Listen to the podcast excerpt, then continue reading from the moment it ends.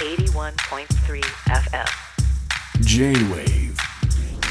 Jam the planet Jam the planet. News to the table. J-WAVE ジャム・ザ・プラネット堀潤がお届けしています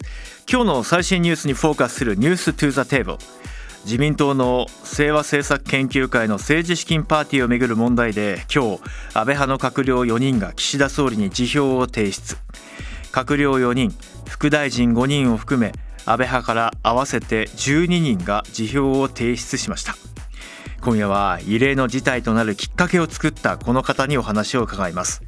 自民党の裏金疑惑を刑事告発した神戸学院大学教授上脇博さんに伺います。上脇さんこんばんは。こんばんは。よろしくお願いしますよろしくお願いします。まず、えー安倍派の閣僚現職4人が辞表提出そしてさらに今後広がっていきそうです上脇さんが投じた一つの事実がここまで広がりました率直な感想はいかがでしょうか？まあひどいもんですよね。はいあのこれ閣僚が責任を取るという点ではあのこの辞表提出というのは理解できるんですがええところが全然説明してないですよね。おっしゃる通りですね。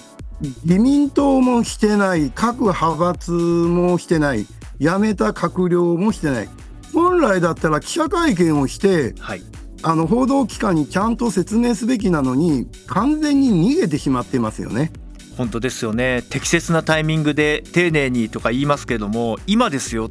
今ま今まさに皆さんは政治の信頼を失わせたわけですからその責任も含めて取ってほしいばかりか昨日の総理の会見では火の玉に立って先頭に立って戦うと言っていましたが岸田さん総理は戦う側ではありませんよと責任を取る説明をする事実を明らかにして国民に対して白日のもとに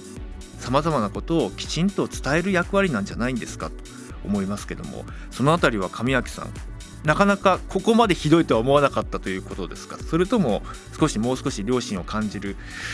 展開を期待されてましたか、うん、やっぱりね本来主権者である国民に説明しないと本当に私たち国民を被験者だと思ってるんですかって問いただしたいですよね。うんあの日大は記者会見してるんですよ。はいあのその説明が十分かどうかは別にしてねえやはりせめてきちんと説明するぐらいのことはしないと法的責任とは別に政治的責任があるわけですから主権者国民の、まあ、方をですねちゃんと見てええ政治してほしいですね。そして上脇さんは自民党の5つの派閥を東京地検に刑事告発しています。今月8日には安倍派の下村博文前会長代理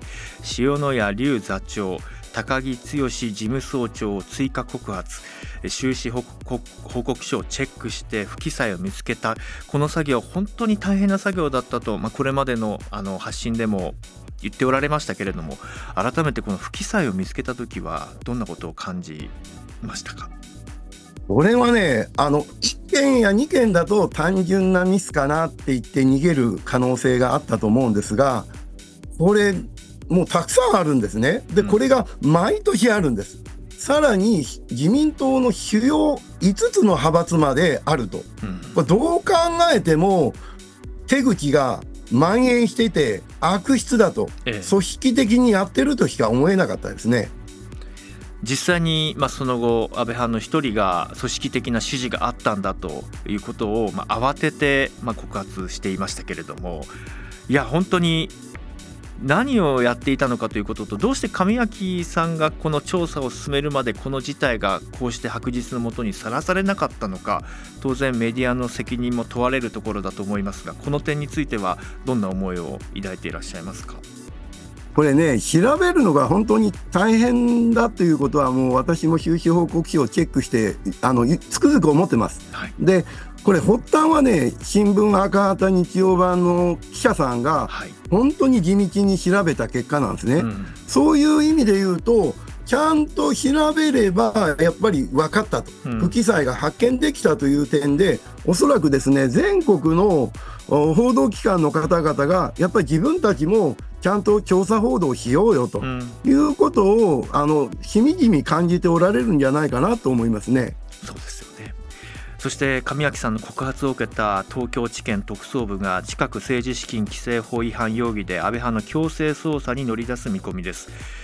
今後の捜査についてはどのような見通しを持たれているのかそしてどうあるべきだと思われているか上垣さんいかがでしょうか？これね事務方だけで自分たちの独断でやることは不可能です。あの20万を超えるあのパーティー券の購入者の明細を書かなかったということが、まあ、告発の発端なんだけど、はい、これ裏金を作ってるだろうという私の予想が的中してしまってるんですね。うんうん、で裏金であればなおさらのことを事務方が勝手にはできないです。うん、どう考えても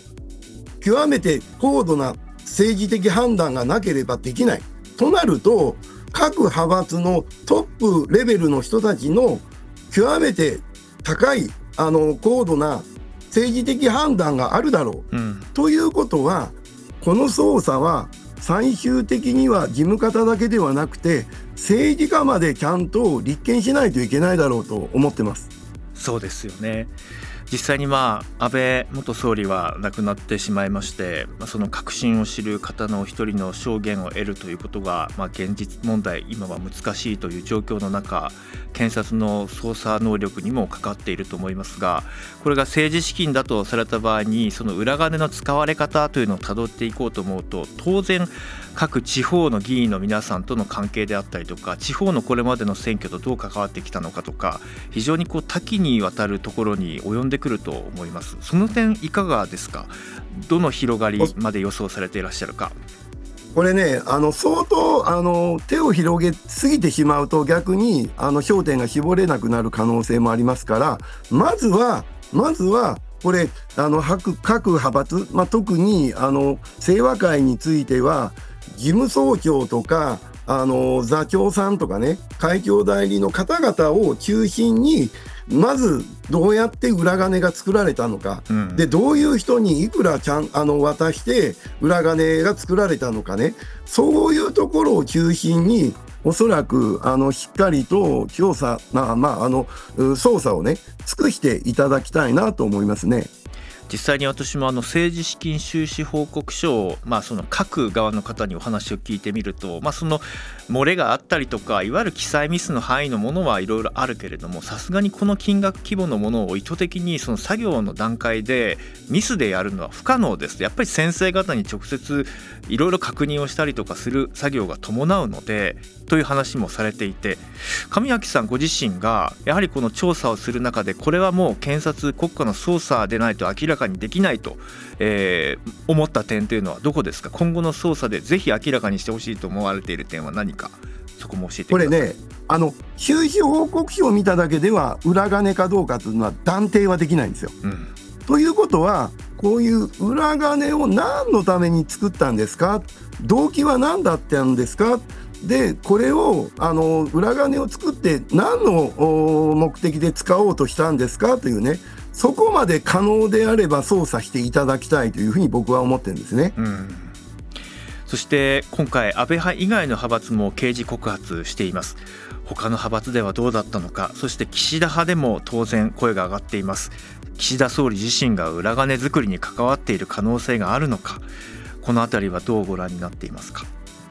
これ一つの派閥だけがやるわけじゃなくてやっぱり自民党内に蔓延してますからおそらくさまざまなあの派閥にまで行ってるんだろうな。となると岸田さんの派閥はもうご自身があの代表であって会長ですから岸田さん抜きで物事が進むっていうのはありえないと普通考えるわけですね。ですから問題はあ捜査を通じて岸田さんの聴取を取る前に周りを固めてどれだけ表現を得られるか、うん、あるいは客観的な証拠をどれだけ押収できるかそこにかかっているというふうに思います。総理は今まさに人事に着手しますと言ってこのある意味、まあ、人事をまあ国民の前に提示することによってこの難局を信頼を回復させようというようなそんな様子なので本当にどこまでご自身で説明するのかって現時点でもう不明ですよね。それではあってはいけない。今後なんですけれども政治と金の問題をもういよいよようやくやっとついに、えー卒業するとするならばどういう方法をこれからこの国として構築していかなくてはならないのか提案を聞かせてください。これね、もう根本的に政治改革をやり直さないと、おそらく同じことはもう繰り返されると思います。あの思い出していただきたいのは、1994年にはい、政治改革を行って、政党助成金、小選挙区制を導入したんですね。うんでこうすると、綺麗な選挙、綺麗な政治になりますよって言ってたのに、これが全く裏金作りがなされたわけだから、失敗してるわけですよ。となると、政党助成金をやっぱりなくさないといけない、はい。企業献金はやっぱり恩腐敗の温床だからやめないといけない、うん小選挙区制だと、あいつの選挙区で、あいつがあか金の問題を起こしても、私の選挙は安泰っていうことになりますから、完全なね、無所属も立候補できる。比例代表制にすると、お前がそんなことをしたら俺が落選するやないかっていうそういう状態まで作っていかないと、うんうん。政治と金問題はおそらく今後も続くと思います。ありがとうございます。有権者である我々一人一人250円の負担をして平等に均等に割っていこうという制度だったはずなのにいつの間にか特定の人たちに利するような制度が運営されています。メスを入れていきましょう。上脇さんありがとうございましたどうもありがとうございました。今夜の「ニューストゥザテーブル」安倍派の閣僚4人の辞表提出と裏金疑惑の問題について神戸学院大学教授上脇博さんに伺いました。J-Wave. Jam the Planet